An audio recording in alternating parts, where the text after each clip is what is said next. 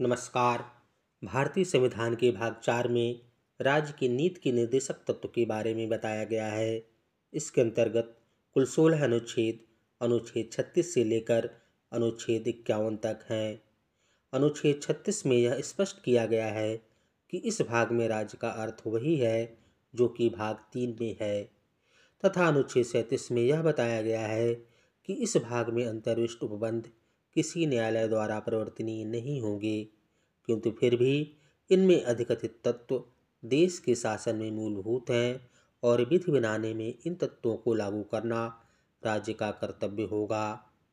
एवं अनुच्छेद अड़तीस में राज्यों को लोक कल्याण की अभिवृद्धि के लिए सामाजिक व्यवस्था बनाने, राजनैतिक न्याय, प्रतिष्ठा, सुविधाओं, अवसरों और आर्थिक असमानता समाप्त करने के लिए प्रयास करने के लिए कहा गया है।